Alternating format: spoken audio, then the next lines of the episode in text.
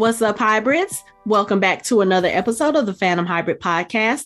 This is Hanako, and I am here with Anthony, Lori, and Mike, and we are discussing the series finale of A Discovery of Witches. And I know we all have thoughts about this episode. We're going to start with just our general overall feelings about the episode and then we'll get into it because there are some things I know we all have complaints about and then there are some things that I was overjoyed with. So um overall thoughts. What did you think about how they ended the series? To be honest, it's like I feel like it kind of let down. But see, I, but it's like for okay, like for me like the the last episode was more of a penultimate episode than this one was. Mm-hmm. Like, I mean, I felt I felt like getting rid of Knox, then Matthew getting captured, and it's like the whole way that they did whole Matthew's whole final thing kind of bothered me. I just I didn't like it. I just it, okay. it just it was something with that with it. I was just like I'm not sure why. I don't know why you did it like that. Okay. But I mean, there were there were some certain good parts. Like um I enjoyed her putting Satu in a bad situation. Oh, okay. Um, okay. I don't know why I let you talk first. I, look, look, I had to get that out. Okay. But I like the fact that Philippe is back in the fold. I thought I, I'm I mean not Philippe, not Philippe, Baldwin. I'm I'm glad mm-hmm. Baldwin finally saw the light. Um I the only thing the one thing I really wished was that Gerbert got what he deserved. We'll we'll talk we about that. Yeah. That he got what he mm-hmm. deserved, mm-hmm. but he didn't. And it's like I kind of like what they did, but then it was kind of it's kind of like a letdown. It's like once it was over, I was just kind of like, that's it. Okay. Like we're not gonna get any more. Y'all gonna leave us like this? It, it was it kind of left me wanting. Like, and they did, and and for what we thought that they were setting us up for something else, like you know, is like I don't personally, I don't feel like they set us up for anything. I feel like they just ended it and were like, all right, bye. I was like, okay, so um, we know you're doing something else, but you didn't say anything else about it. So it's like, what's going well, on? Well, I would say that um, I watched their live event that they did on Thursday night. And that question was asked whether or not the story would continue. And all they said was, well, Deborah, you know, Deborah has other stories out there. And right now, we don't have anything going on, but I will just say continue to watch this space. That's that's all they said. So I don't think they have anything planned as of right now. That makes first, first of all, first of all, continue to watch the space. I know. You you don't you why would I continue to watch the space yeah. if you haven't like mm-hmm. given me something? Like yeah but my, my final thoughts i'm sort of like mike um the promise of what they set up for the final episode based on the last episode that we watched it, it, wasn't there. Like mm-hmm. it was I, I, had a wah wah wah moment. I really did. I, just, I was like it's like really, really good foreplay. And then the main event, you're just like, that's it. That's what it's all about. Really?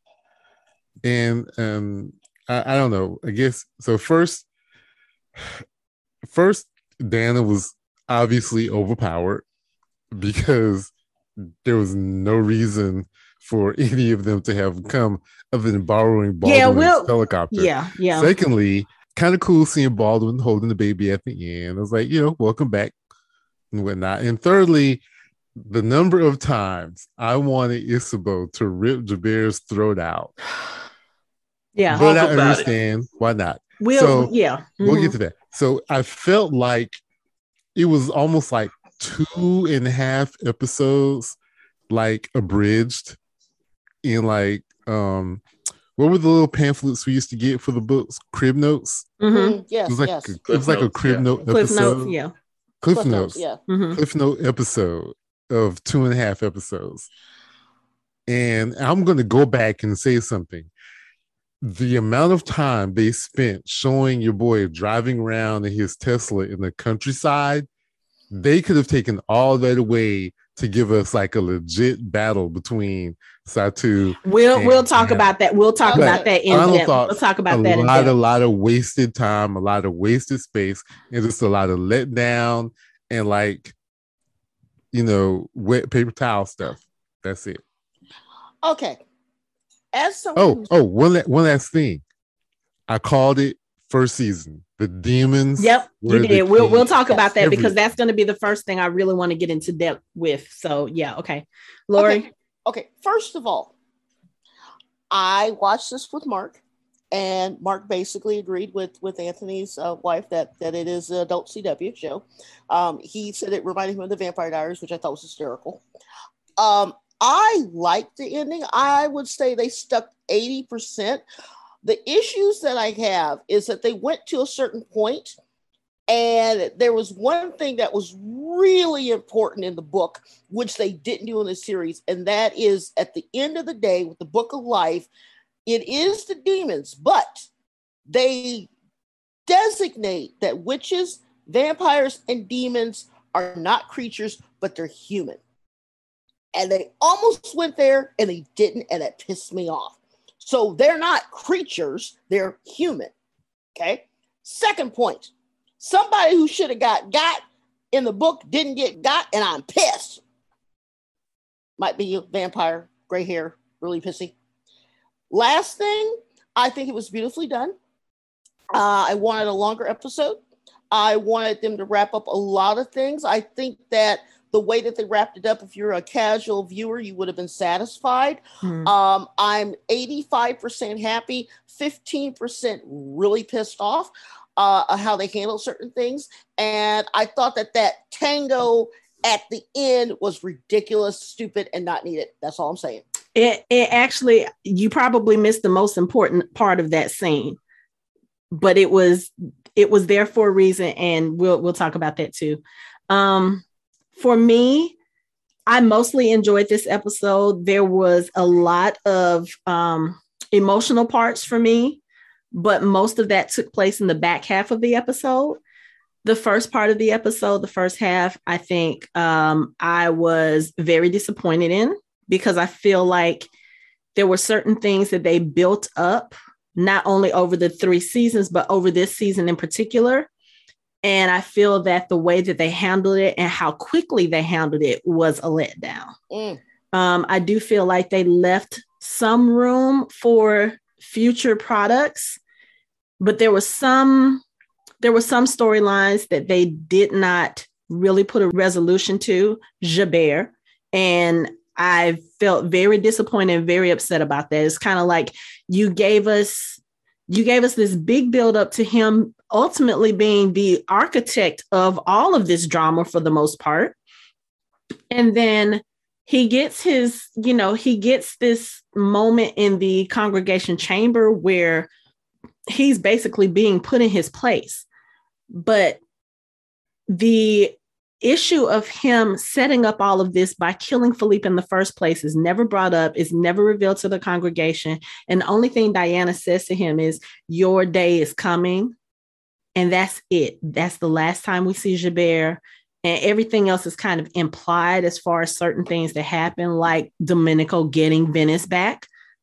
But we don't know what happened to Gerbert, and that pissed me off um the emotional Yeah. parts of it and everything that happens like towards the end i loved it yeah but let's get into particulars and we don't necessarily have to go in order but um let's start with the whole everything that happens for matthew's rescue okay Okay, so at the So- Mm, mm. go ahead. Okay, just gonna say it. What happens to Matthew in this episode happens in the first third of the third book. So once they read, that once they get him, it takes him several months to recover, and he still doesn't quite recover. For him to go get a couple things of his sire's blood and heal, that was one of my big problems. Because they basically kill him. In the book. He's literally months and months he uses a walker. He can't breathe right. He's all jacked up. They think he's gonna die. On this episode couple drops of Isabel's blood he's fine. No! I didn't, you know what? I didn't, I didn't feel like he was fine. Like Matthew in this episode was probably I one I felt like again we we always talk about we don't know how we can't really gauge time because sometimes they give us like these episodes where when you see things happening it's obvious it's been a few days or a few weeks. So we don't know exactly how long Matthew was there in that in that kind of semi comatose state. But even afterwards when he awoke I never felt like Matthew was the same Matthew. He seemed a little bit more to me. He seemed a little more, bit more human. Um, he was really, you know, frail. just the way he was, huh? He was really frail. Like, he, yes, he, he, didn't look the same at all. He wasn't the same imposing figure that he had been for three, four, three seasons. I mean, if if you even think about it, the way his hair was uh was styled was a little bit different. It it it felt a little more natural, a little more human. Um, the way that he was sitting there at the table with Hamish playing chess or even just in the church making his carving, he just seemed a little bit, I don't want to say less, but he did not seem as indestructible as he had the rest of the series. I felt like he was a little bit more, um, probably closer to human than he had been since he turned. So that's that's just kind of how I viewed it. He didn't. Yeah, he didn't seem like the the same old Matthew. It seemed like it took a lot out of him, and he was still in that recovery fra- uh, phase as the show ended. Yeah, I agree. It's just, I mean, you could tell that whatever Benjamin did to him took like a lot from him. Like you, like he was basically. It seemed like he was two breaths from being dead when they finally got to him and mm-hmm. and and t- took him back to Sept-Tours. I mean, he was basically done. Like, and mm-hmm. well, and it does seem. While I agree that you know it should take. I mean, I think it in in the state that he was in, it should have taken him years. To, it should have taken him at least a year to get back, maybe two, maybe more, because he was really he wasn't himself. I mean, he might not ever be himself again. Like he might. I mean, he yeah, like you said, he might actually be he, he might he looked like he was starting to age like all the all the years that he didn't age started to come back like almost instant, like like almost all at once. Like he seemed like he was in really bad shape. And but we also have to remember he didn't Benjamin didn't have Matthew for as long as he had Philippe. Like Philippe was captive for months going through that torture. He only had Matthew for probably less than a day or uh, two days. So I don't think the damage was as severe as it could have been had he had Matthew longer. I think it didn't seem like maybe he was not only draining Matthew's blood, but he was replacing it with whatever, whatever concoction he had created. Yeah, he he said as like, much. Yeah. yeah. like he was basically taking away everything that he had and mm-hmm. replacing it with something else. Mm-hmm. So that that probably changed him drastically. Yeah. Yeah. Yeah. Um but at the beginning there when they're all trying to figure out where Matthew is and they bring Baldwin in. I will say I liked Baldwin better in this up episode than I have all season. And that's because yeah. he came in, he knew he wasn't wanted, but like Diana says, I asked him to come and she shows it to him and he immediately picks up on the watch thing. He says, I have just learned that Gerbert was at the root of this all. So Domenico did what we thought he was going to do. He told it all. And this is the first episode that I've actually seen a little bit of genuine affection between Ysabeau and Baldwin. So when I saw that, you know, I was like, okay, you know what? Baldwin is on this side. I don't know how long that's going to be, but for right now, he's on that side because he's trying to, you know, find Matthew. Because when all is said and done, Matthew is his brother. And he just found out in the last episode, you know, when Domenico said, What has been the source of your downfall, of the de Clermont's downfall? Baldwin answered Matthew. And Domenico said, That's because that's what Gerbert wants you to think. So he realizes too, and this has got to be humbling, that all of this animosity that you've held towards your brother for all of these things that he supposedly has done this was all orchestrated by someone else, someone that is supposed to be beneath you because you're the leader of not only the congregation, but you are the vampire representative. So Gerbert is kind of beneath you in that sense, but he's the one that's been sitting here orchestrating all this destruction against your family, and you fell for it hook, line, and sinker. So that had to be a little bit humbling for Baldwin to have to come into that house and be like, yeah, you know what? I should have listened to y'all. I should have been doing this. Let me do what I need to do to help. It was so humbling that, you know, later he tells Matthew, like, I don't even know why Philippe chose me to do this. Because mm-hmm. clearly I'm not equipped. And Matthew's like, no, he chose you for a reason. Mm-hmm. And it's almost as if Baldwin never fully accepted the role that was given to him by Philippe. It's almost as if he's been trying to live up to something that is not real. Like Philippe maybe was hoping that he would actually be his own person and make his own choices and mm-hmm. decisions. And he's been trying to make Philippe decisions when he should have been making Baldwin decisions. Not only you know that, I mean? but he's been trying to he's been trying to do the opposite of what he thinks Matthew would have done Matthew, because right. he he had his own personal like rivalry with Matthew, for, which didn't need to be there. Yeah, yeah, but in which you know, like you said, Gerbert basically manufactured for mm-hmm. him. Yeah, you know. he, he probably recognized yeah. recognized Baldwin's insecurity from the beginning and played on it.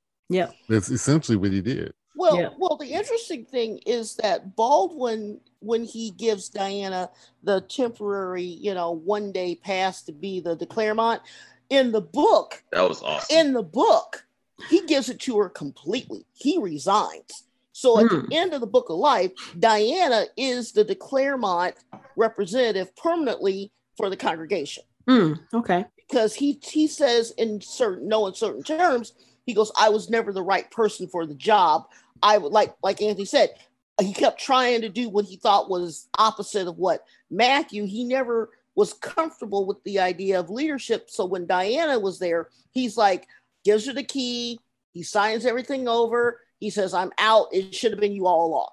So we saw a good representation of that, you know, in, in this episode because I kept waiting for him to say that it was her job permanently, but they didn't go that far. But no, Baldwin has never, never uh, really and truly wanted the role, but he inherited because he was the oldest. Now, the thing that bothered me is that if you've got a brother that comes in and is not well liked, and everyone's like, "Oh, what's he doing here?" and all this other stuff, and he comes in he helps.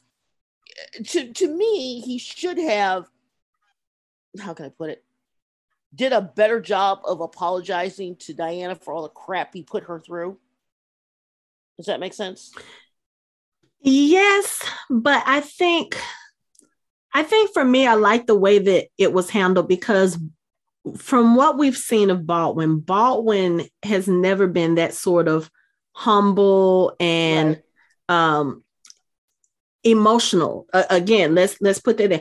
Baldwin is not emotional, especially this version of Baldwin that we've been seeing. So for I think for him to go to her and say, I'm sorry, that would have felt a little out of character for me. Mm-hmm. But for him to say, I recognize you as Philippe's blood sworn daughter, and I'm making you the de Clermont representative and the way that it happened in the show. Like he walks in nicely dressed with his orange tie and everything. And when he says to Gerbert, I'm not the de Clermont representative to I'm not here as the de Clermont representative today and steps to the side and Diana mm-hmm. walks up. I was like, that's the biggest apology Baldwin mm-hmm. could have ever given her. Yeah, the look okay. on Gerbert's face was Ooh. Baldwin's Ooh. apology. And Ooh. I was perfectly okay with that. Oh, if oh that was awesome. That was... and and the way the way that um Domenico came was like, okay, and pink. Right, right. Domenico just came in like I Word, that go. was the best apology Baldwin could have given her. I was here for it. I was like, that to me, for her to be able to walk up to Gerbert and look at that look on his face and all the looks she gave him in that whole time, that was all the apology. That was Baldwin saying, you know what? I am sorry. I please forgive me. I am fully on board with the de Clermont family, de Clermont Scion, whatever I got to be. I am a full, and, full de Clermont. I, you have my allegiance. That's what that was to me. And then she had the nerve to turn around. They show a shot with her Birkin. Inside the Birkin is the book of life. Go And girl. Look, No, I'm, what, I'm, what, I'm actually. I'm, what was funny was someone was holding her pocketbook for her. I was like, I'm like, that's a Birkin. I'm- I'm You don't actually- let nobody touch that. it's like I'm, I'm watching it. I'm watching it right now, and it's like after she, after she put the key down, and the smirk that Domenico gives Oh my when he's putting the key down on there is just classic. And then she takes the key and walks away, and Gerbert still ha- has his hand like this, like What the fuck just "What's going happened? What just happened? Yeah, yeah, yeah, yeah, it was awesome. It was beautiful. yeah. Oh my goodness. So Couldn't happen to a nicer guy. while they're while they're getting ready to go rescue Matthew, Ysabeau and Marta are standing at the window, and both of them just kind of look at each other. I said, "Oh, Gerbert must have shown up," and Ysabeau is just like, "I'll take care of him. I'll deal with him." The way he walks in and just kind of takes off that jacket and gives it to Marta, like he just owns the place. And then you I you wanted have, to just drop it. I wanted Marta just to be like, and then and drop it he the has the nerve to come in and say to Ysabeau, I'm here as a friend. I was ready. Do you hear me? I was ready for Ysabeau to, like you said, chop his head off. But I knew it wasn't going to happen because I actually saw the congregation scene where she reveals the tree of life. I saw that in that live event on Thursday. So I was like, oh, okay. So he at least makes it to that point. But when I tell you, when he was sitting there talking to Ysabeau, and then he gets up and he comes to sit next to her, like you can um, spare yourself. Uh, you know, basically, I felt like he was trying to tell her, "Come to my side," or you know, kind of denounce everything that they're doing. Give up your grand, give up your grandchildren, and all this will go away. Your son and his wife will be executed, and everything will go back to the way it was, and you can spare yourself. At that moment, I felt like he was trying to tell her, especially when he was like, You are a widow. I was like, motherfucker, if you think you about to come here and tell Ysabeau, yeah, if you if you join me or if you be I was ready for her to kill him. I promise you, had those babies not been there or been around, Gerbert be dead. you right. He, he Well, walked in yeah. there a dead man. you right. I'm I guarantee you the fact that she had grandchildren that she needed to look after, that Mhm, those babies were real, that mhm. was enough to keep her from killing his ass. He's lucky to walk out of there with his life. He could have walked out. She could. She could have done that, but you know what? She could have sat there and been like, "Okay, you know what? I can't do anything to you." Jack should have been Jack. Jack. but but the, the interesting thing is after all this shit he said to her she said you know what you can leave you have no dominion here She said, "Go back to Venice, Gerbert. you have no dominion here. Like, get the fuck out my house." right And especially, did you see his face when she said, "I know what you did to Philippe"? He was like, "How the fuck did she find?" At that point, if he if he didn't know if if D- Domenico has betrayed me, did not flash across his forehead, he is dumber than we think. Well, not not only that, I'm gonna again. I, now that I can talk about stuff in the book, we have a very interesting thing which they didn't show, which they actually put into this scene in the book. Because of what happens to Matthew, Gerbert does a, one of those old fashioned medieval things where he actually demands and gets Ysabeau at his chateau as his hostage for like four months. So every day, what we see in this scene, every day in the book, he comes into her, does the same shit talking to her, comes back out, offers her the same deal for every day for four months. He's got her and Marta up in his chateau. Okay. So when they finally leave the chateau, that's when other things happen. But so he tells her because of the relationship that was had with her maker, because he was there, because he was in love with her, he was going to quote unquote save her. And he basically tells her in the book that you should have never been with Philippe in the first place. You were supposed to be with me. And because you made that mistake, this is why this is happening to all of your family. Can you imagine four months of that? Seriously. I can imagine four minutes of that with him. And the way the way that when they were talking, the way he said witch, it's like I wanted to kill him myself.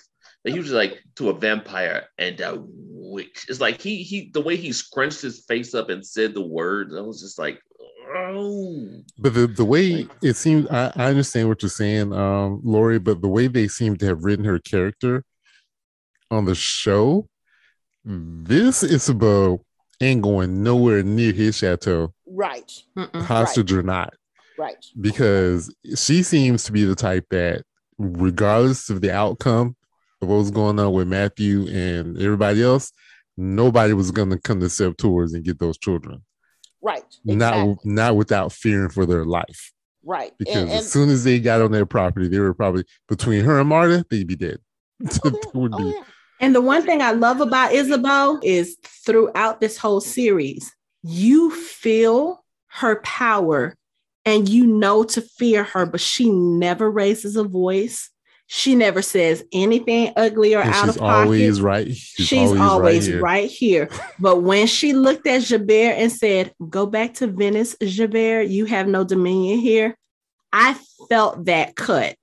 Just like in the last season when she looked at him and she turned around and she said, Next time, send an email. I was like, I love her. The way that she has played Isabel in this whole series, just in the same way.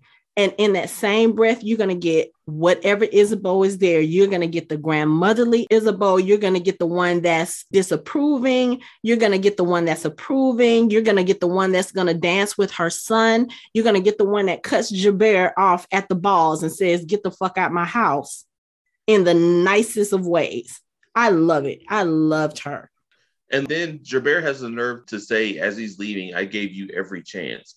Motherfucker, she's giving you every chance to actually walk out That's right. of here. He doesn't. Like, he doesn't you had- realize how five- valuable it was to be able to leave with his life.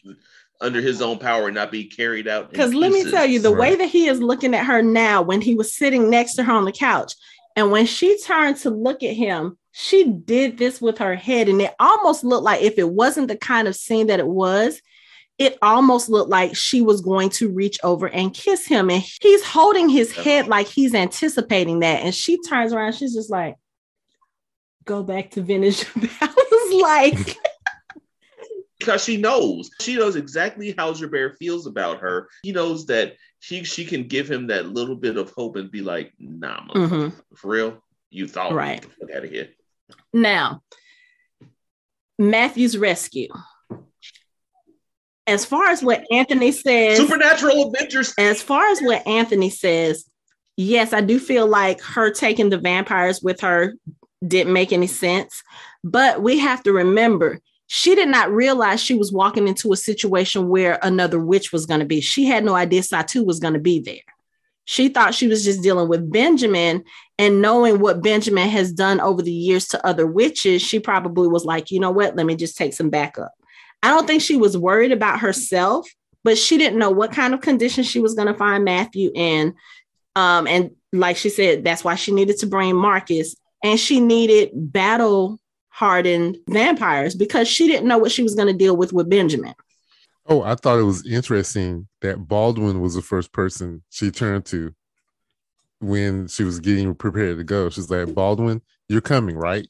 Yeah. Well, I mean, because Baldwin Yeah. has been there before. He knows exactly. No, but I mean, like, he told them where he was. So he didn't necessarily have to go, but he was the first one she asked. Yeah, but no, what I'm thought that was saying is she took him because yeah, he knows where. But as far as the room that they were in, like he was with Matthew when they went to go rescue Philippe. So he would know exactly where they needed to go instead of her searching this big long building trying to figure out where he is. So I understand that. And then not only that, Matthew is his brother. After all is said and done, Matthew is still his brother. Benjamin is still unwillingly a part of the De Clermont family. So that would have been kind of sort of his responsibility as well to go with her. Now, as far as this scene and as far as what happens, her confrontation with Satu and her confrontation with Benjamin, I was disappointed in both. I felt like for well, one, let, let's address the Satu thing first. Satu, I feel like, was a waste of a character because there's all this buildup, all this, you know, all this with her beware the curse of the witch with the you know the blood of the lion and the wolf and blah blah blah and all this other stuff. Her talking about it was supposed to be her and she was going to face off against diana and all this other stuff. And all she did was throw up a few enchantments. She tried to go after diana and diana was like bitch let me tell you something when Satu said, Where's the book? and Diana started glowing, she said, I am the book. And Satu started, No. I was like, Really? Really? She tells you she's the book and you're just going to cower there. And then when she tried to do her spell and Diana started weaving and binding her, I loved what Diana was saying. I loved the movements that she was doing. I loved all of that.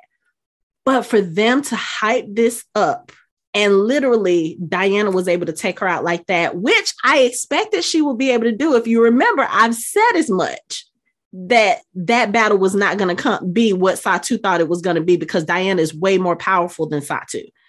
But for it to happen that quickly and and just be that, I felt let down. Anticlimactic. Yeah. Yeah.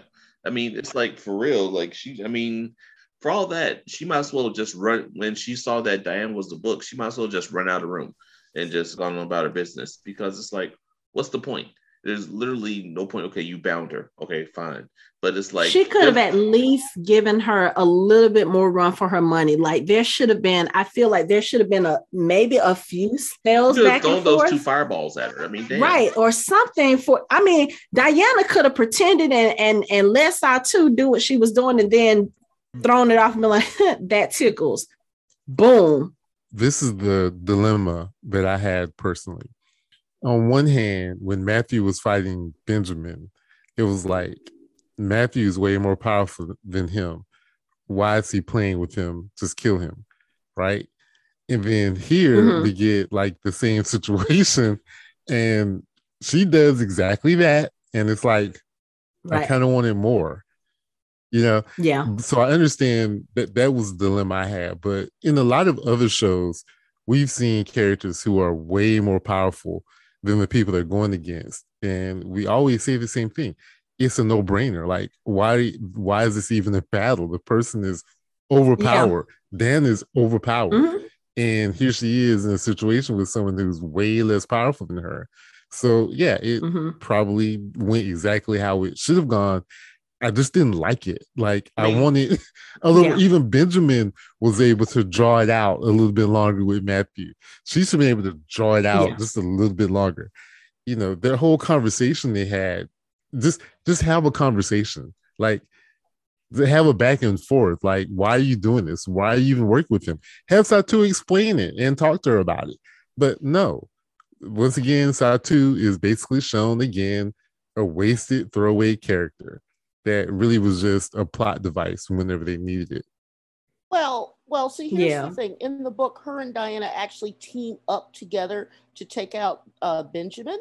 And I feel that the reason why they had her spellbound her is that they do have a sequel or a spinoff, they could bring that character back. Uh, as far as the actual scene itself, I thought it was very, very weak. I thought that again, the whole thing with the lion, the witch, and the wardrobe, the whole thing, that she should have been just as badass as you could humanly think. Because I mean, let's face it, if you go around talking shit, you better be able to back that up. And Mhm. the fact that she, I, I guess what was the biggest disappointment is that she was such a badass in season one. Remember when she kidnapped her? They were flying. She, you know, Mhm. she opened her up and all this other crap, only to Mhm. have her in a corner, cowering, sobbing because Diana catches her and spellbinds her. If anything, if she was a weaver, which she said she was, I would have liked to see her try to counter the spell. You know, fight more. She didn't. She didn't fight. She just like, I mean- oh, okay, whatever, and it just sat in the corner. It was horrible. Well, I because Diana was already it's a- binding her at that point. So Mm. as far I, I I understand what you said, Anthony. Like Diana showed her in this, like, you are no match for me. You know, Satu started the whole thing with the fire, you know, beware, beware the witch with the blood of the lion and the wolf. And Diana, I'm, I'm telling you, Teresa Palmer and her facial expressions during Mhm. these scenes, I thought she was gonna go evil because the way she looked at Satu, like, bitch, please. the the facial expressions were everything. But when Satu started that and Diana just opened up her hand and you saw the weaves, mm. the, the the threads start, and you could see Satu's power starting to wane, I was like, yeah. I, if I was Diana, I would have been like, which one? Because we still don't know what that means. The the witch with the blood of the lion and the wolf. Well, who was the lion and who was the wolf? Like, why is that important? They never they never explained that. Yep. But apparently it could have been both of them because remember one was light one was dark. I if i was diane i would have been like which one? And then i would have started binding her but i would have played with her. But again the the speech that diana gives her and basically says you are a weaver. She was like we are the most powerful. We could have been the best we could have been the best of allies but you used your power for selfish purposes or you know for to to gain power. And that's not what our power is supposed to be for. So i understood why diana didn't draw that out a little bit more because i would have played with that mouse. You know what i'm saying? Like yeah. you've been building this up all this time.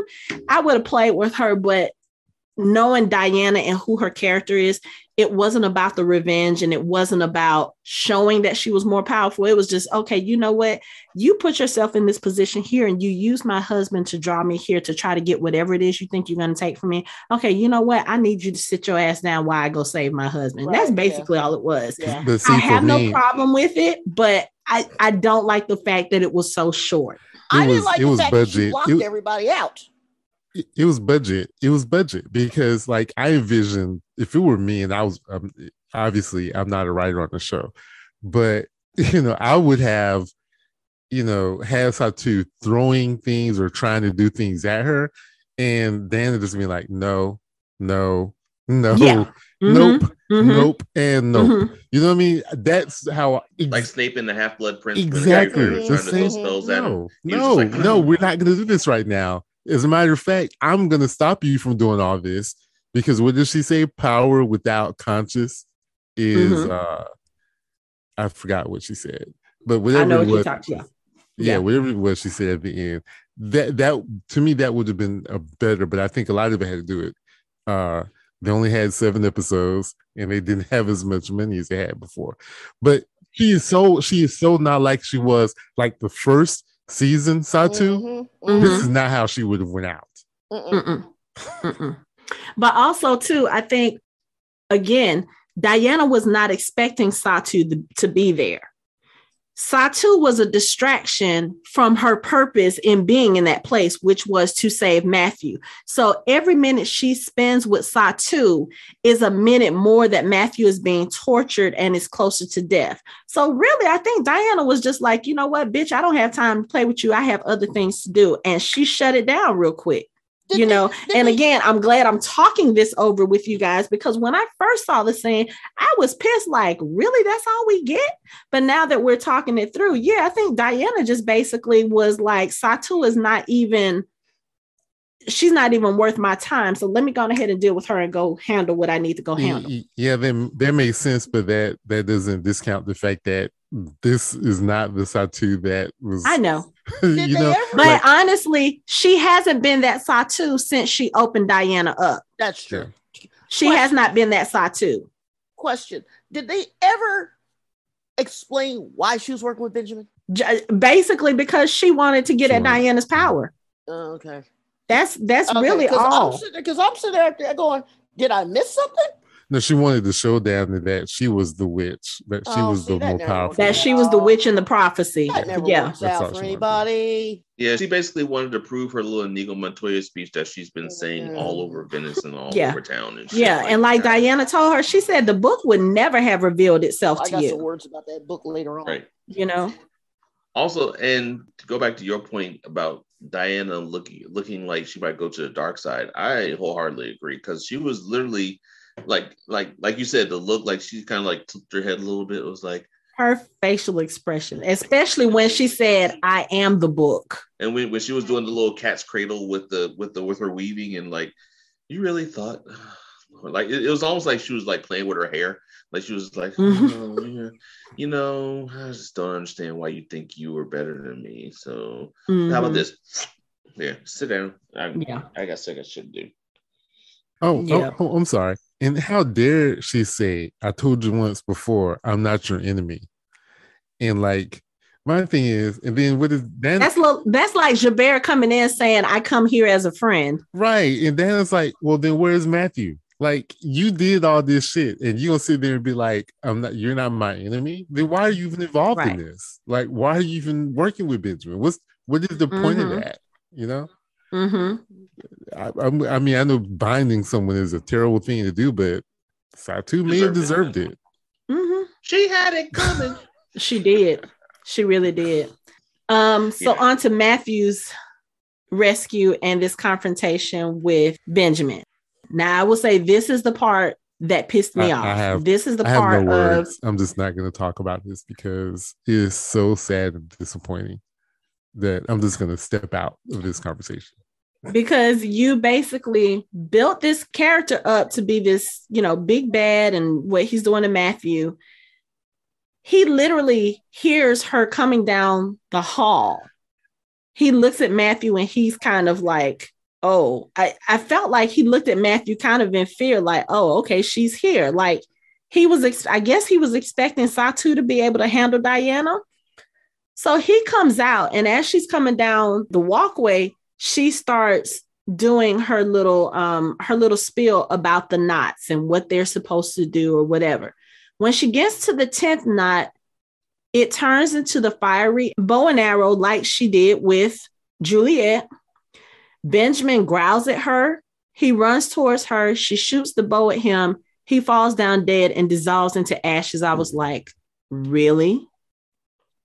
I mean, She didn't even have to go through the whole 10 knot thing to do that because she did that shit with Juliette. And what was the purpose of her getting us familiar if we're only going to see it that one time? What's the point? There was absolutely no point in us even seeing that if she ca- if she couldn't call it up and have her French fry Benjamin. That's the perfect opportunity to get it have, have her familiar come out and handle business Worst. so that she don't get her hands dirty. worst But it's like, scene but There was a lot, like- series. Like, let me tell you, having Miriam there, having Gallowglass there, and they're not able to do anything because, you know, as she said before, she was like, This is my fight. That was between you and Satu. Now I understand the thing too. Like, she told Matthew, if he doesn't come back, she was going after Benjamin.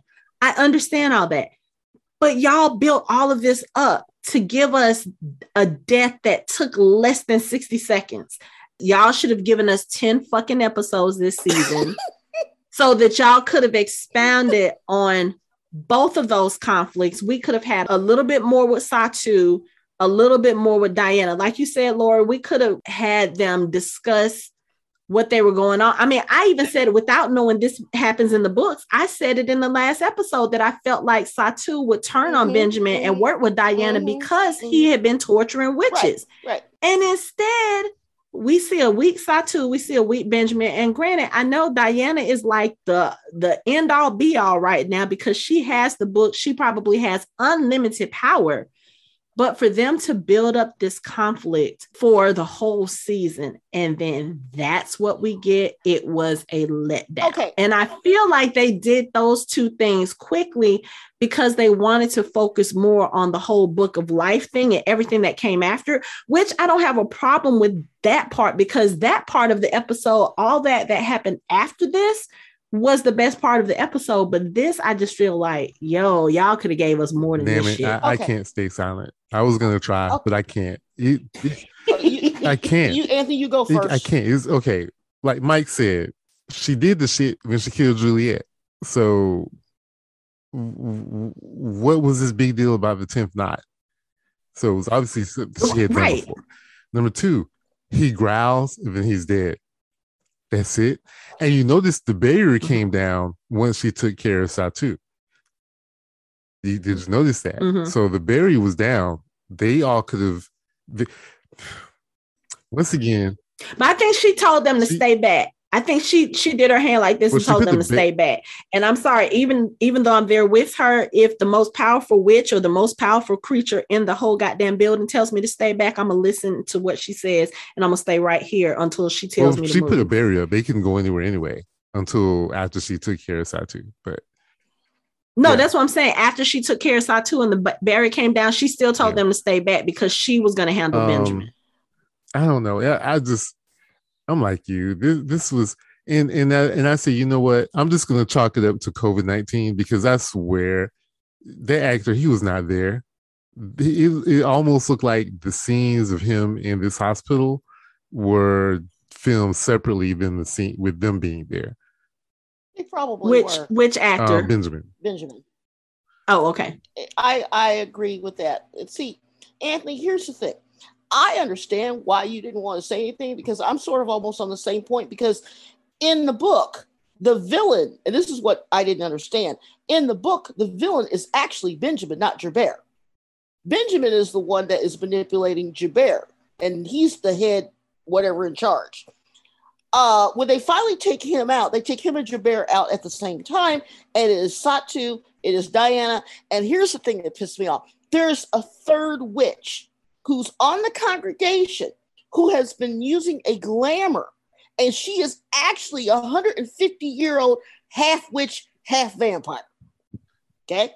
The problem is that they have creatures who are half this, half that, all throughout. And the secret that Gerbert was trying to hide is that they knew that these pairings of these children were happening more and more frequently after years and years of shutting it down, and they were getting powerful, and then the vampires were getting scared. So when they take them out, you've got the three witches together, they surround them, and they basically kind of do what Sarah did last week to them, and they don't even use it. When she uses the spell, it's a different effect. There was no arrow.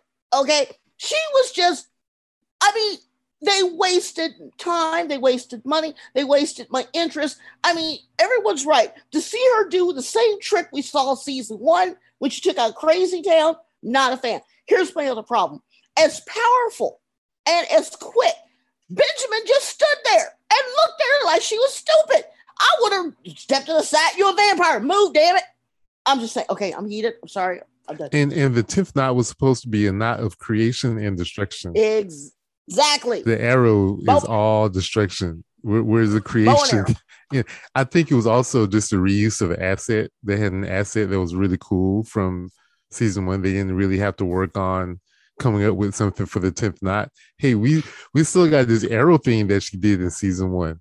Let's do like a montage of the majority of the season one scenes, so then it has more of an emotional impact on the viewer.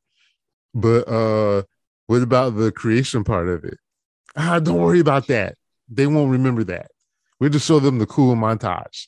Just, I mean, I just you know, you know, you know what they did really good create a familiar that they still didn't use. I'm still mad about that. I mean, it's like there's so many. I mean they they used it last season against uh Kit and uh what's her name? Um Louisa. So I'm just, but it's just okay. Yeah, but that's in, the, in the but book, the it's- familiar, the familiar is all over the place. The familiar actually gets in trouble because Gallowglass spends half the book trying to make sure that the that the familiar doesn't get into the neighborhood. So that was a running joke that they couldn't put in the series. yeah, but Um, but the- yeah, you're right. It's just this was this really rang how I mean, it's so anticlimactic. It's like like nothing.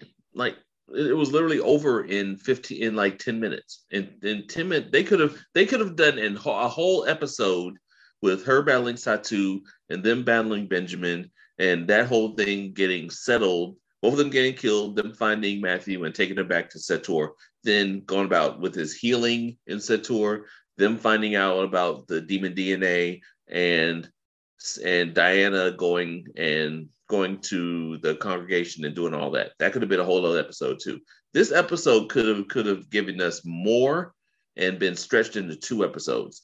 And it would and it would have been like way better. They could I mean, one more fucking episode. That's all we that's all Yeah. that's all that would have fixed all this. But here's the other thing too.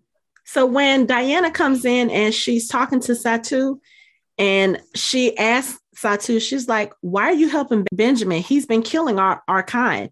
And Satu says, "They're not our kind. They they are."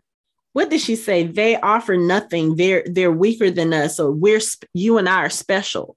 And I'm like, but you was the one who was spouting all this stuff about what you do, you know, what people are doing against witches, blah, blah, blah. But now you're saying that you're you're better than all the rest of the witches. Then not only that, she asked Diana, she says, Do you remember that time I opened you up in La Pierre? And Diana says, I still have the scars. She looks at Diana, says, Well, I'm stronger now. I'm like, then bitch, why couldn't you feel how powerful Diana was? Mm-hmm. Diana has the book of life mm-hmm. in her. Mm-hmm. So that makes her probably the most powerful, whatever, than all of them. You felt her power the first time you met her when she was jogging, and her power was spellbound at that point. So why did you not feel the power exuding off of her when she walked in in the room and then change your mind about what you were about to do? Because if Satu was really that powerful, she should have been able to feel what Diana was and the power oozing off of her. She should have known she was absolutely no motherfucking match for Diana and she should have sat her ass down and left with her powers intact and let Diana handle Benjamin without See, this, interfering. This is why video games are the superior medium for stuff like this because this is a dungeon and your main character has gone into the dungeon to face off against the mini boss and the boss. Now there are games where you can level up and and be OP when you get to the end and it's a cakewalk. That appears to be the case here. Player one has leveled Diana up to like the highest you can go and is playing on easy mode. you know, and you just walk through to the end so you can get to the end cutscenes. But like if this happened in a real video game and this was like the end, I would still be a little bit disappointed. Like there have been games where I've gone to the end overpowered and they still level you down to the boss. Like they they mm-hmm. they don't want you to be that much more powerful than the boss. They want to make it a little bit more interesting. Here, no, no. This had this been a video game, I don't want my money back. I'm like, no. I mean, yeah. This is this is equivalent to Anakin slaughtering younglings. It's like this was like no contest. Like I mean, plus it's like after Satu said, "Give me the book," And Diana said, I am the book. And she had the words flowing like all over her. All said Satu was like, no, it's not your destiny. I'm like, it obviously is. Because it's mine. Has it. It's in obviously her. Not. She has the words. Like I, at this point, you should have been like, "I right, fine, whatever. I'm going. I'm going back to the congregation. I'm snitching, so you can do what you want to do." But no, she had to try to prove that that it was her destiny, her little Inigo Montoya shit. And now, and now, guess what? You got a knot around you. How's that feel? Hmm. Huh. And mm-hmm. and even in a video game, even if you are overpowered, the boss has a whole bunch of health. You still gotta battle him. You don't get to one shot the boss. You just don't. And here we we have to one shot the boss. And I do know why they didn't want to kill Gerbert because they want to have a satisfying ending where he gets to see his whole plan unravel right before his eyes. So that's why you know, Ysabeau didn't kill him where she should have because he needed to be around to get his comeuppance, you know. But I needed him to, and and I know, you know, as they explain later, later on, that once they repeal the covenant, then all crimes against the covenant would be, um, you know, would basically not count or whatever, whatever. But Gerbert killing Philippe and doing everything that he did yeah. He should have been made to stand trial for that, or he should have been made to answer for that. All the talk that he did about beheading Baldwin and doing this and executing Matthew and Diana, I feel like we should have been able to see that motherfucker get killed. And I feel like we were robbed. 100%. I 100% agree. I mean, nothing happened to him except he got except for him being embarrassed that's basically all that happened to him and him not being in charge of the congregation. But mm-hmm. that's it. It's like he didn't get smacked around, he didn't get attacked, he didn't get, I mean, all he did was get embarrassed and threatened. And he lost Venice apparently because Domenico is now sitting in his seat in his house. But like, I want to know I, am cool that Domenico got Venice. That's all he wanted in the first place. He didn't care about nothing else but Venice. He got it. But what happened to Gerbert? That's I what I want to know. Like, did y'all? I did, think he went into hiding. No, I, th- I, I, feel like Domenico should have personally escorted him to the city limits and been like, "Get the fuck out my city."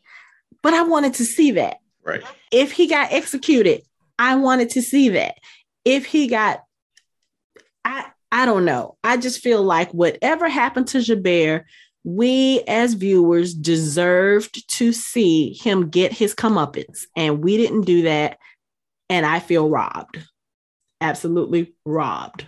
Yeah, and then it's like shout out to them. Like when when the when the meeting started, Gerbert tried to take instant control of it. They were like, ah, ah, ah, ah this is Diane's meeting. She called it. She has the Clermont seat. She has the keys. She has the floor. But it's like he tried to do do his little sexist and and borderline fucking racist and like, white male mm-hmm. patriarchy.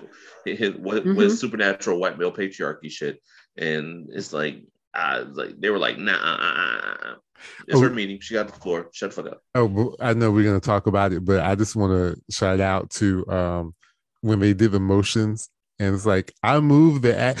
I, I I agree. Like Agatha's hand was already going up in the air.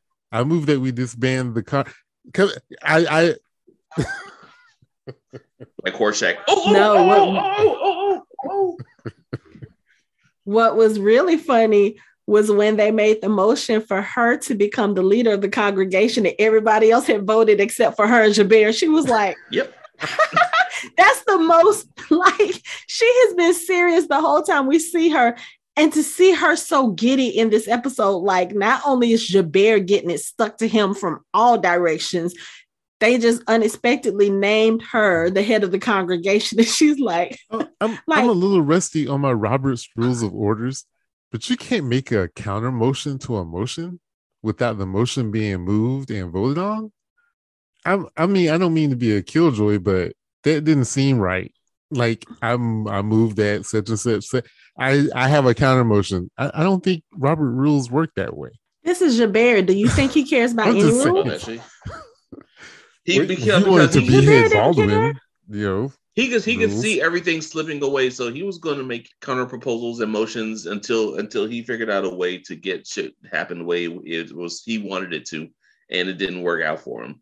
And also shout out to everyone wearing orange at the meeting. I was like, this, I was like, Gerbert missed the did he miss the um the memo because like all the demons had orange on and like Baldwin had an orange tie on. I'm like, dang, like I love that orange tie Baldwin had on. I was like, okay, Baldwin, I like you today. yeah. Oh goodness. Okay. Let so let yes, let's talk about this whole con- congregation thing because there was just again, like I said, the fact that Baldwin first made Diana the de Clermont representative. You know, he's talking about that and like, okay, she needs to be able to present her views. The, the congregation will never allow you in there, blah, blah, blah. Then he's like, wait, so there might be a way that we can do this. And then when he does that and he walks up to Gerbert, and Gerbert has this he has this nasty little smirk on his face because he's like, Oh, so you guys finally decided to comply. You brought the witch to the congregation to answer for her crimes. Actually, no, I'm not here as the representative. Move to the side. Like if it had been a different Baldwin, I would have totally expected like some kind of shimmy over to the side while Diana walked up. That's how it felt in my spirit watching that scene. Like Baldwin didn't do the dance, but I felt it just the same. It was kind of like one of those, aha. And here comes Diana. And she was like, Baldwin has recognized me as the sworn blood daughter of Philippe de Clermont. I was like, yes, yes. And everybody else around is just looking like, oh, oh. And Domenico is like, let's go, let's go, let's do this. This is gonna be awesome. Let's go. Oh, that was so satisfying. And then the way she looked at Gerbert and she walked into the congregation, she opened up the doors, everybody else came in. And then she turned around and looked at Gerbert like, You coming? And turned around and sashayed off. I was like, Yeah, this is what we needed. This was awesome. So Diana is in the chamber to present their findings, which is what Anthony has said since season one. This is without having any knowledge of the story of the book. Anthony correctly figured it out that it was Bravo. the demon DNA that was linking everybody or that was Bravo. causing the you know the different things like literally they're saying that all creatures have de- demon dna it's it's the one thing that links all of them it's the thing that causes the blood rage to manifest itself in certain you know certain humans when they transition. It could be the key to fixing blood rage for all of them. It's the reason why there are witch demon you know why they're able to produce each other's offspring and why diana was able to have you know babies with a vampire. It's like demon blood is pretty much the key to everything or demon dna is the key to everything and because of the fact that they were not able to congregate they were not able to mate with each other or with other species or whatever the case like they were completely isolated that's the reason why all of the creatures are breaking down mm-hmm. i mean it, it it when when you first hear that witches are weaker now and vampires can't sire and demons are going crazy the only thing that is like the source of all that is the fact that they made a rule 900 years ago that they can't intermingle anymore. Mm-hmm. That seems to be a direct relation to what's happening. You know, I mean, it's it's, bas- it's basically inbreeding. It's just like I mean, it's like yeah. one type of supernatural being can only mate with one type of supernatural being. I mean, it's just like having sex with your cousin and just like eventually your line's going to get watered down and you're going to have bad things happen. Mm. so they can't yes, mix anthony that was an outstanding theory. I'm very proud of you. it, it was good job. Anthony you, you, you nailed it on the head. It was it was it was perfect theory all the way down the line. And and, and with that can i just put in one little I don't, I stepped away for a second. You can let me know. You can check me if I if you've talked about it. I'm going to say this right now the bishop women need to have a stylist. What was Diana wearing? Come on now. I actually liked it. I'm, Mark looked at me and he said, What? I, I, said, I don't know. He's like, It looked like a throwback to season two costumes. It did. It was very. I, I, I thought it was kind of cool. It was, well, I like okay. it. I like the shirt, but the, the jacket I hated. Like, I know. hated the jacket because I thought the jacket made made her look very, very frumpy. And I'm not one to call people frumpy frivolously, but I didn't like the jacket. I like the shirt, I like the pants, I like the shoes, like the earrings. The jacket, the jacket needed to stay home. That's all I'm saying. It was like it was like a fit. The 1500s meant the 1980s because she had those shoulder pads were. Well, yeah, the shoulder pads. pads like a lot. But the ruffled shirt, man, I'm watching this episode. I'm on my phone on Amazon trying to find me a rebel shirt because I had one back in the day and it was tight. Okay. I love that shirt. So yeah, that made me jealous on that part. Okay. And end of. Yeah, I, I actually liked her outfit. But you know what? I, I really like the way that they dressed her um, in this show because they put her mm-hmm. in a mm-hmm. lot of blues to bring mm-hmm. out the blue in her eyes because she has some of the clearest blue eyes I've ever seen. Like I I don't know. It's like her eyeballs were painted on. They just they're gorgeous and every time they put her in blue, it makes them stand out more. So yeah, I actually love that outfit that she had on. Um, I don't think a lot of people can pull it off, but she pulled it off very beautifully. So I liked it. Um, the other thing I thought was interesting about all of this is the fact that apparently Philippe kind of foresaw all of this once he met Diana you know, and I'm not sure what was in that prophecy that he knew about, but he had the knowledge or, you know, to to make her the de Clermont representative because he probably knew that in her time, that's the only way she's going to get whatever information, whatever is found out. You know what I'm saying? So to mm. think that they're going back to 1590 was really the perfect time for them to accomplish everything they needed to accomplish, even though when they went back, they didn't find the actual pages then, you know, or they weren't able to get the pages then. But for them to come back with knowledge of the book, with her having trained under one of the greatest witches ever, so that she could fully come into her power, for her to have been able to meet Philippe and him to, you know, do the blood vow to make her his daughter, so that in this day and age, Baldwin is able to make her the representative so that she can go before the congregation. It's just one of those things where it's like, I like the way they pulled that part of the story together because when we're looking at it in last season, we're not thinking it's anything other than Philippe saying, Yes, I give my blessing for Diana to be part of this family. Did a lot. And it has it has mm. consequences 600 like years later. like watching. Philippe either had a witch tell him of the prophecy, or because he was so much older vampire that could sense things that he was able to pick up what was going to potentially happen. Foresight, maybe. Well, remember he knew he he knew about the prophecy, and when Diana went to confront him after the whole oh, yeah. blood rage fight That's he right. did with Matthew, when she started, he st- he saw right. her glowing, yes. Like he could see how powerful she was going to be and how important she was going to be to all creatures. He had some kind right. of foresight yeah. for yeah. that. Yeah, so yeah, I I think I think I I love the way that they actually did mm. tie that in to the story.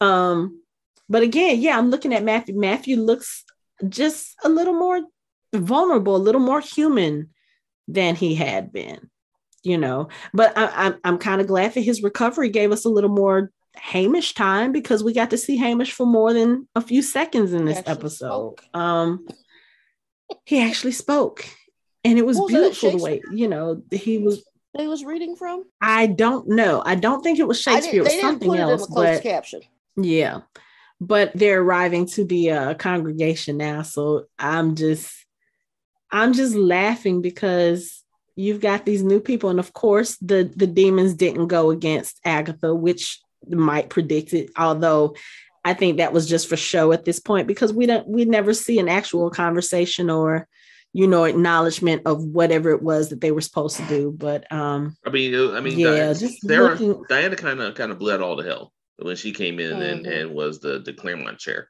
I mean, that was basically it. They couldn't. They're doing shit they could do. And once she started presenting their case, and they saw that that they were they were going to be featured more prominently, there's no way they vote. They were, they were going to vote against her. Like, are you At kidding all. me? Like, no, you're for us. Oh yeah, let's go. Sure, we're, we're with it. I mean, it's like there's no. I mean, that pretty much blew Gerbert's plan out of the water because he any any support that he had, and I still maintain that he he really didn't have any demon support at all. Period. But any support that they that he did have, once Diana showed that everything was due to demon DNA and, and demon blood was the key to solving all the problems it, it, all that shit went out the window. I mean, the deal's off. Like even even if there was a deal, no. They, they were almost no, no, as enthusiastic as Agatha was. Hell yeah! Let me oh. tell you, Agatha's reactions in this whole episode, they just made everything because when Diana first walked into the uh the building, she looked and she just kind of smiled. And when she, you know, when she walks in and she takes over and Gerbert, of course, like you said, he's trying to be overbearing. He's trying to talk over Diana. And Agatha's basically like, shut up. And I think I even saw that in the meme. They were like, basically everybody, every woman in Gerbert's life right now is telling him to shut the fuck up. yeah. Oh God. Uh, yeah, Agatha was everything. Uh, look, look, for somebody who was supposed to just be a side character, sort of, you know, maybe make one or two, you know, points. She really shined, especially this last season. Mm-hmm. I mean, love her to death. Yeah. I like when Gerbert says, I mean, she's bewitched the book. Uh, the book was bewitched long before I had it. Not only that, but so you think she's strong enough to be, to bewitch the book of life? What are you really right. saying, Gerbert? It's the book of life. Right but when she when she brought that tree forth and everybody was looking it was just kind of like okay you know what? We just gonna sit down and let diana have the floor. We just we just whatever she says we're gonna do. And you had a couple of people who spoke up like okay well what if blah blah. Diana had an answer for all of them. She was like look i'm just being polite by bringing this to y'all and telling you this. Because i mean think about it. If diana if this had been Satu, we would have had a whole different story. Mm. Because Satu would have been more, she would have been more willing to display her power and to basically say, okay, well, the vampires have been in power long enough. Now it's about to be us witches. That would have been her thing. But the book chose wisely when it chose Diana because that was never Di- Diana's intent. Remember, Diana didn't even want to be able to do magic because of what happened with her parents. You know, she thought magic was the root of all the trouble she had in her life. And she didn't want to have anything to do with it. So I think that it was the perfect, you know, she was the perfect person to to get the power. But um yeah, the way that they're looking at this, Domenico was like, yo, I smell death. What the fuck? oh goodness, but this was so satisfying. It would have been even more satisfying if she had told them what Gerbert did and Mm. he had gotten his his punishment. But again, I've already said what I have to say about that. I feel like we were robbed of seeing justice for Gerbert. And um, I don't I don't know what else to say about that. We were robbed. Yeah, I really, I really wanted to see at, le- at least see him get smacked around a little bit. I mean, damn, it's like we got we got nothing Nothing. basically. Even though it, it was good to see Agatha be able to welcome her kids, her kids and her grand little I grandchild. told you we were gonna see them come back for the finale. I told you. did. You were right. That was You're right. They came back. That was I didn't think we nice. was gonna see him again. Yep. Yep. Baldwin Yeah, has God. been Baldwin has secured his place again with his family. Uh, He's made amends, and we see him at the end holding one of the babies, and Miriam holding one of the babies. Miriam and Chris looking really, really friendly. Yeah. You saw They how are. you saw how close she Yeah. was, how Right close she was. Chris. Chris Mhm. looked and she was like, I'm too close. Yeah, that that looks it, like it, it, there's it didn't look like he minded at all. Mm-mm. He was just Yeah, like, he's like, oh, "Oh, hey, he's He's like, like, oh, "What's up?" sorry, like, how you doing? Like, hey, what's up? And then seeing and then seeing Marcus put a ring on Phoebe's Well, finger. what was what was I that? think What was that that about? yeah, yeah, whatever. We we still we still we still don't have any Nope. anything any resolution about that. Hell. Like, well. See, turn I him, feel like gonna turn him. I feel like as far as they are concerned, the way that they kind of ended some of the they showed us the ending for I guess you know like quote unquote some of the uh people. I feel like that was kind of an open end for Phoebe and Marcus. Like that story has room to continue by not giving us a quote unquote resolution for it. So I feel like their story can continue.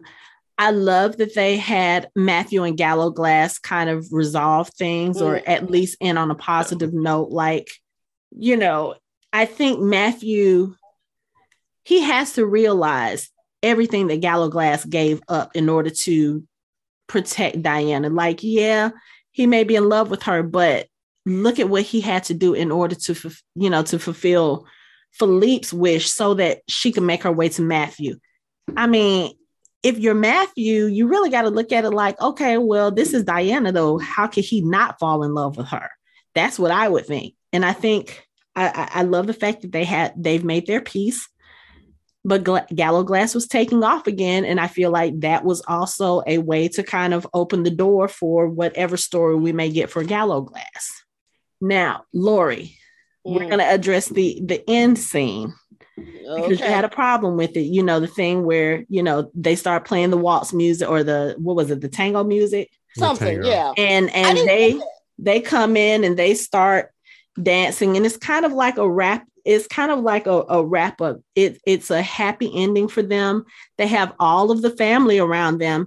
And i don't know if you saw it because it, i had to rewind. Something told me to rewind because i thought i missed something and i rewound. I don't know if you guys saw emily and philippe in the background. Oh, so They- they did have the ghost show they were watching and and ah, Emily Oh. Emily was watching them dance and she was clapping and doing like this like she was crying because she was so happy.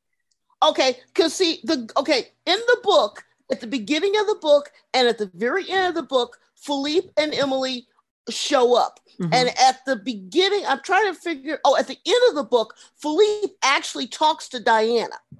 And Philippe is telling Diana how happy he is. He tells her he wants more grandchildren, all this other stuff.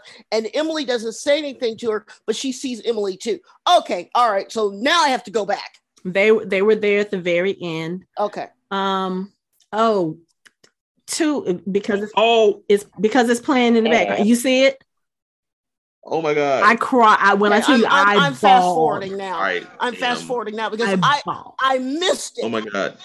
Here's I, okay. I totally they missed just that. threw that in there. couple of other tear tear jerk worthy moments. Matthew and Jack in the chapel when Matthew says I love you Jack. I was like that's the first time he's actually ever said it. And it was such a sweet scene, but then following that we see exactly what Matthew was carving in the chapel. Oh, it was a oh, remembrance plaque for Oh. Hugh and it mentioned beloved mate of Fernando. Fernando and I was That was a good one. That was a good one. that pulled at my heartstrings. I was like, finally, finally, Fernando is being recognized formally by the family. Long overdue and such a beautiful gesture. I loved it. So, yeah, I actually did love a lot of this episode. Like I said, there were those things that I just that that bothered me. Uh the the quick death of Benjamin, the quick spellbinding of Satu and not getting in a resolution as far as Jabir is concerned. But I mean, Diana's family is safe. Jack seems to have, for the most part, control over his blood rage. Um, Domenico has Venice, which is what he wanted all And they're gonna have to start. And Agatha is head of the They're congregation gonna, they're gonna have to start um, going around giving transfusions from demons to everybody to get everything straight. Yeah, but I, I I think that'll be something that's easier to do now, especially because of the scientific e- evidence. Like they can show people, okay, this is what we have found. Like, I, I know that people try to do it all the time, but you can't really argue with Because science. what do they say? The blood rage it was is is if there was enough DNA, demon DNA, in the person that was changed with that blood rage gene, that they would have blood rage. Hmm So it should be curable. Yeah, they they Yeah. said as much. So yay! So they But just have to boost, start boosting everybody up with demon DNA now. Yeah, but I I'm sad that this show is over. I really would have liked more. I'm sad at all the But, failed um, potential. Like there was so much they could have done with just this show that we didn't get. Yeah. But again, and and we we have said this before, that is one of the limitations of these series that have you know a, a small number or set number of episodes like what could this show have been if we had gotten 15 episodes per season or if it had been like a network show and gotten 22 23 episodes per season I just saw it. you you you saw you saw emily and philippe Yeah, yeah, yeah, yeah. yeah Oof. Oh my god, I missed that. I Can't believe I missed that. I'm sorry that that made the show. Okay, now I'm now I'm 90%. See, I mean, I like I said, I missed it the first time, and then some. I don't know what it was. Something told me to go back and rewind. I think I was trying to see something else, and then I just happened to see him in the background, and I went, oh, and I just busted into tears. Didn't cry, No, the other but thing that little misty. the other thing that they did that I loved the throwback to season one, Matthew's voiceover. Yes, yes. I loved yeah. it. And and and I what was the oh um well because I'm nosy and I and I have nothing to do sometimes. Uh I was looking and they did interviews with uh the woman who plays um uh Phoebe and she said, you know, the all the right things, how she'd love to have a series, you know, be in and all that stuff. And they also interviewed what's his name, Steven Cree, uh Gallowglass. Yes. And and I'm looking at this interview and I'm going, well, of course, it would make sense that if you're going to introduce these characters to throw Gallowglass into uh, a spinoff along with New Orleans and Phoebe, you know, because Gallowglass' story isn't resolved, nope. you know. So because Diana and and Matthew do not show up in in the the new uh the Time Covenant trilogy, as far as I know. So I was like, oh, this is interesting. The only thing that I didn't care for, as for wrapping up, is that there were a few things that they just didn't quite wrap up the way I wanted to. But as far as the show is concerned, I think that 90% of what I wanted to see. I saw uh, certain things like them being human, not just still being creatures. I wanted to see. I wanted to see the uh, the witches who actually helped them along the way uh, with Benjamin fighting him because the the ones that were in New York that were helping Sarah when she comes home without Emily. That part of the book is awesome that they didn't have time to do. The other thing is that the vampire witch, who's like 150 years old, she actually starts becoming really good friends with Gallowglass in the book. So she might show up later. So yeah, small things. Yeah. I hope we do get that spinoff oh, because I feel like we need it now.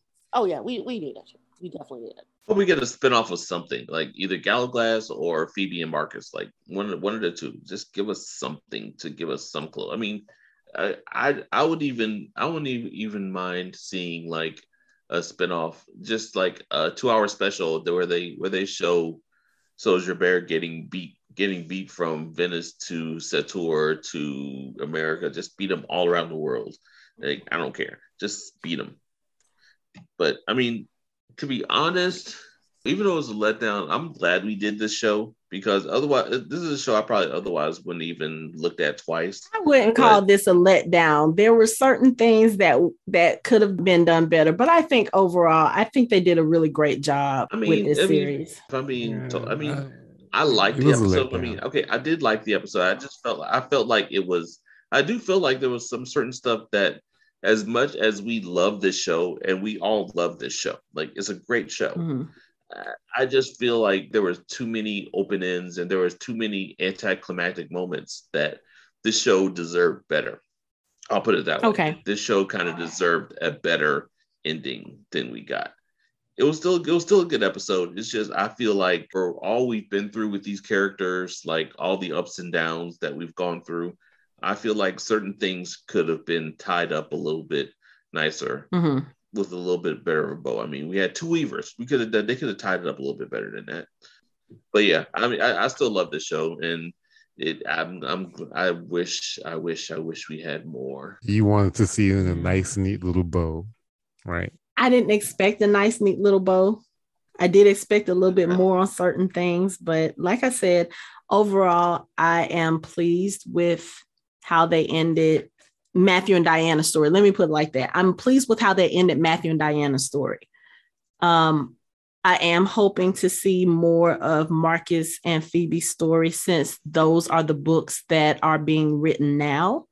And if they want to throw some Gallowglass in there, I won't be mad at all because I would like to see more of his story, not just how he fits into Matthew and Diana's story, but I mean, he was an interesting character that I want to see more. And if they want to include Fernando and maybe Hugh in that story as well, I wouldn't be mad about that either. I mean, they could have they could have they put something in there and they could do like demon daycare where they have all the new little mixed mixed up babies together, like doing causing mischief and it's like no. you know the witch baby lev- levitating the vampire babies. No, the witch baby's levitating the little vampire baby, and he's like. It, any any opportunity awesome. to see more ransom and Geraldine, I'm down for. Yeah. Mm-hmm. X. Yeah, we see that. That's perfect. That's exactly what they could do. Just like do vampires in like like Marty. No, I'll come, I'll come up with a title. That's fine. Yeah, I was going to say no because because I'm not sure I want to hear what's about to come out. yeah, they just careful. You're getting very very close to a show called The Original. We just moved the show from England to New Orleans, and we can have then it would, then Louisa and everybody there all at the same time. I do not need to see any more of crazy Louisa. I do not need to see her. No. Well, see, that's that's the thing. That's another thing that pissed me off. In the book, there, I think her name was Freya. She's another blood sister on Philippe's side, and she's not crazy, but she's got a lot of wanderlust. And she basically is the only one in the family that checks Baldwin and tells Baldwin where to go. And he actually backs down because she's not as old, but she's very powerful. So, mm-hmm. not, and she's the sister that actually convinces Baldwin to let the scion happen. So, mm-hmm. she had a pretty, not a big role, but she had a, a decent role in getting Baldwin to do what he did, and she was nowhere to be found. See, that's the thing I had because the book had some very interesting things. I believe that she stuck the landing 90% of the TV series, 80% on the book because just certain things just didn't make sense. But the the family, as far as the story, as Diana and Matthew, I agree that's done over with. We never see him again, but we need more stuff. We it's too good of a world. And I need, you know what, honestly, too, I need more Jack. Yeah, yeah. Yeah. I need more Jack.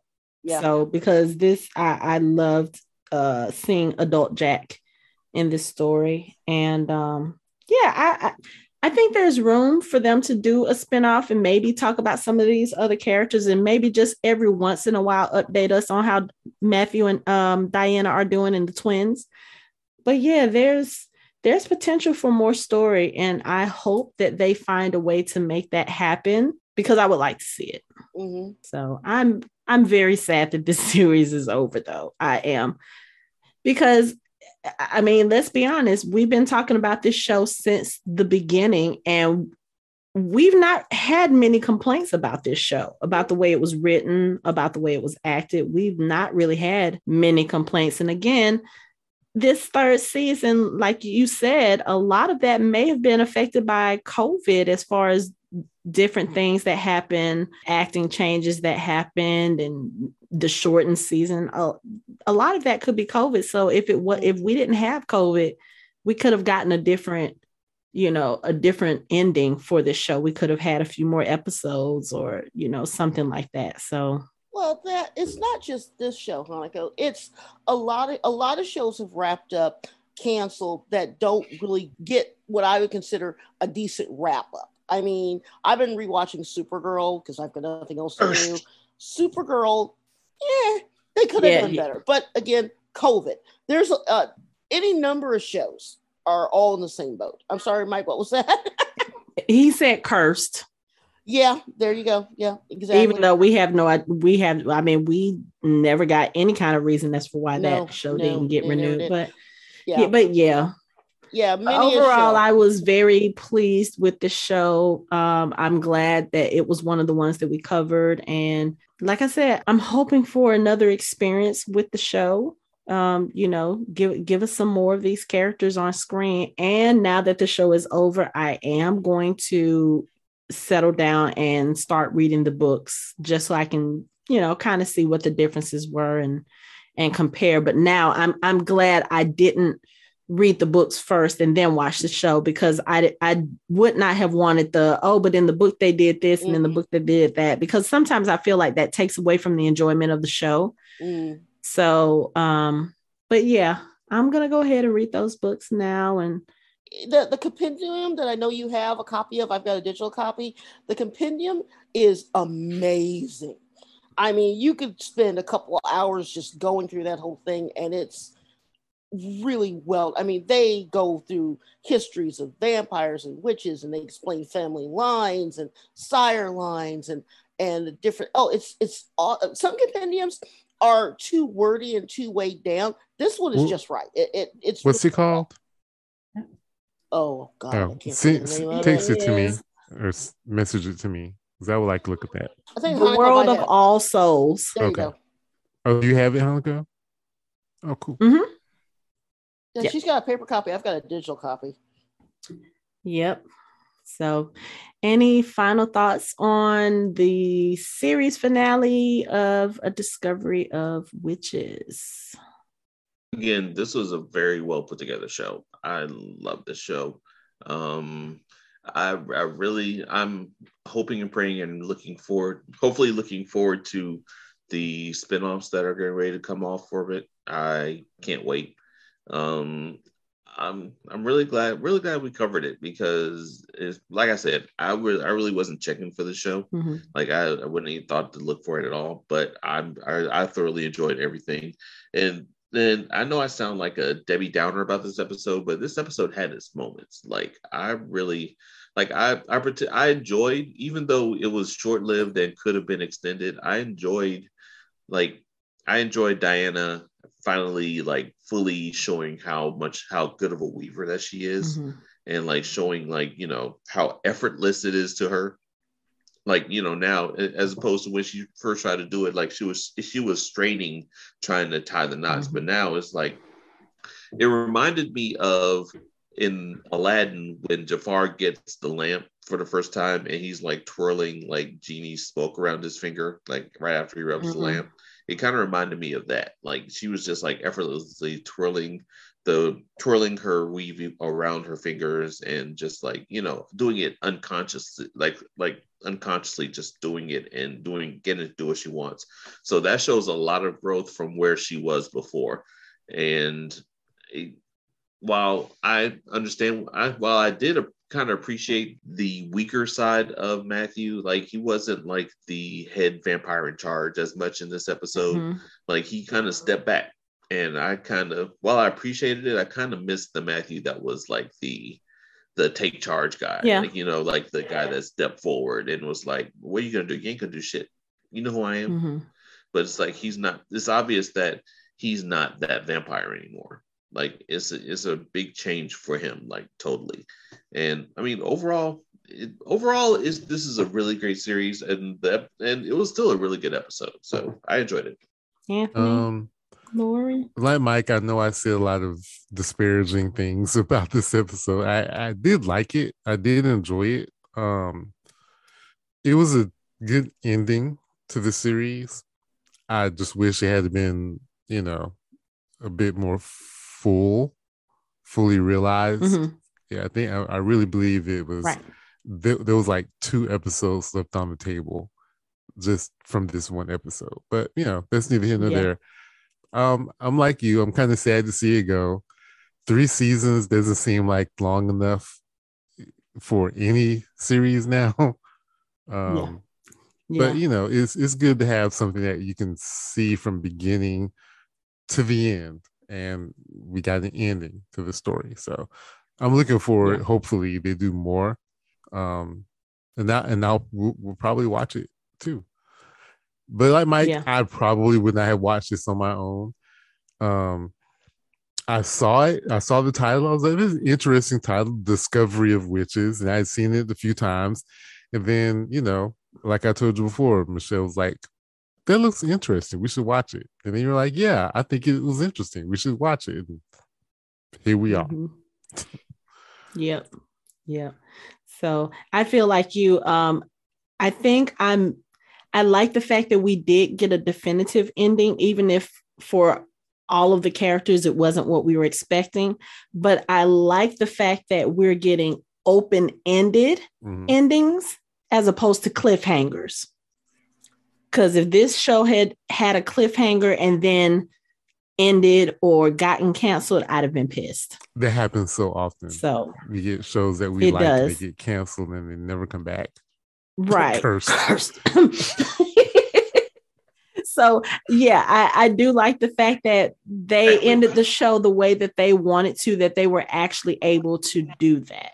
You know, so like I said, maybe we'll hear about Gerbert in a spinoff. They'll say that he's probably, you know, wasting away in some far off land, pissed because nothing came to fruition of his hundreds of years old plans.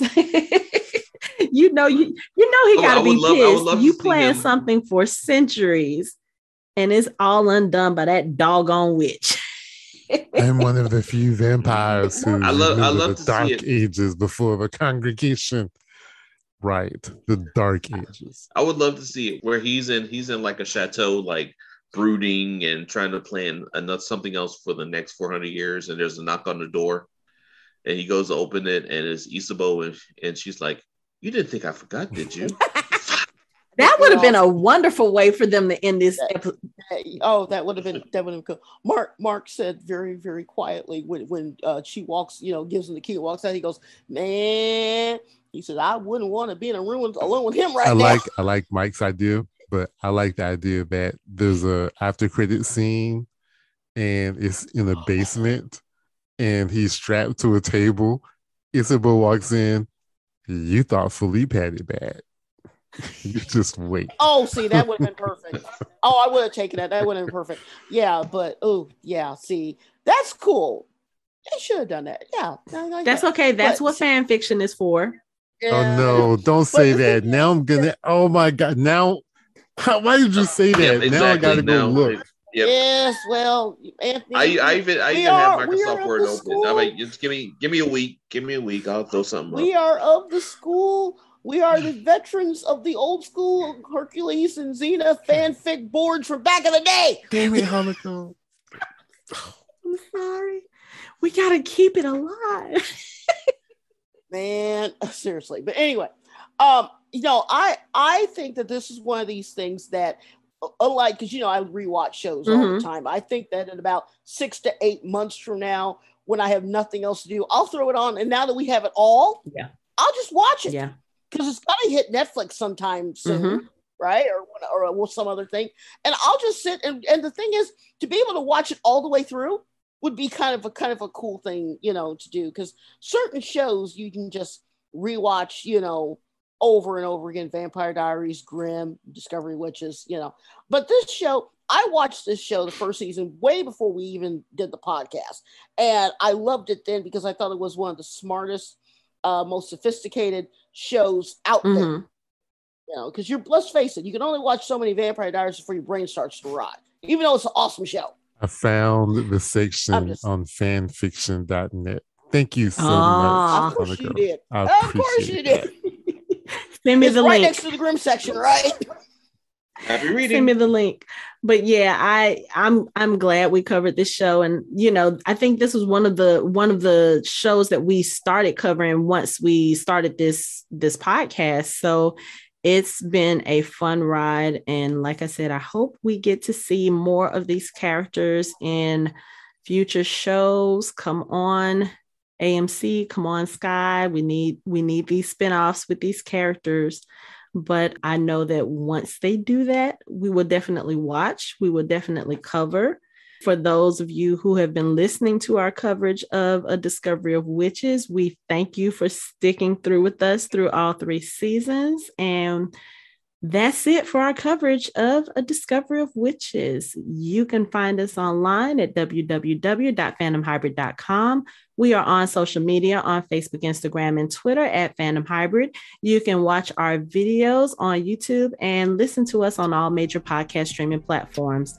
Thanks for listening. We hope you join the conversation next time.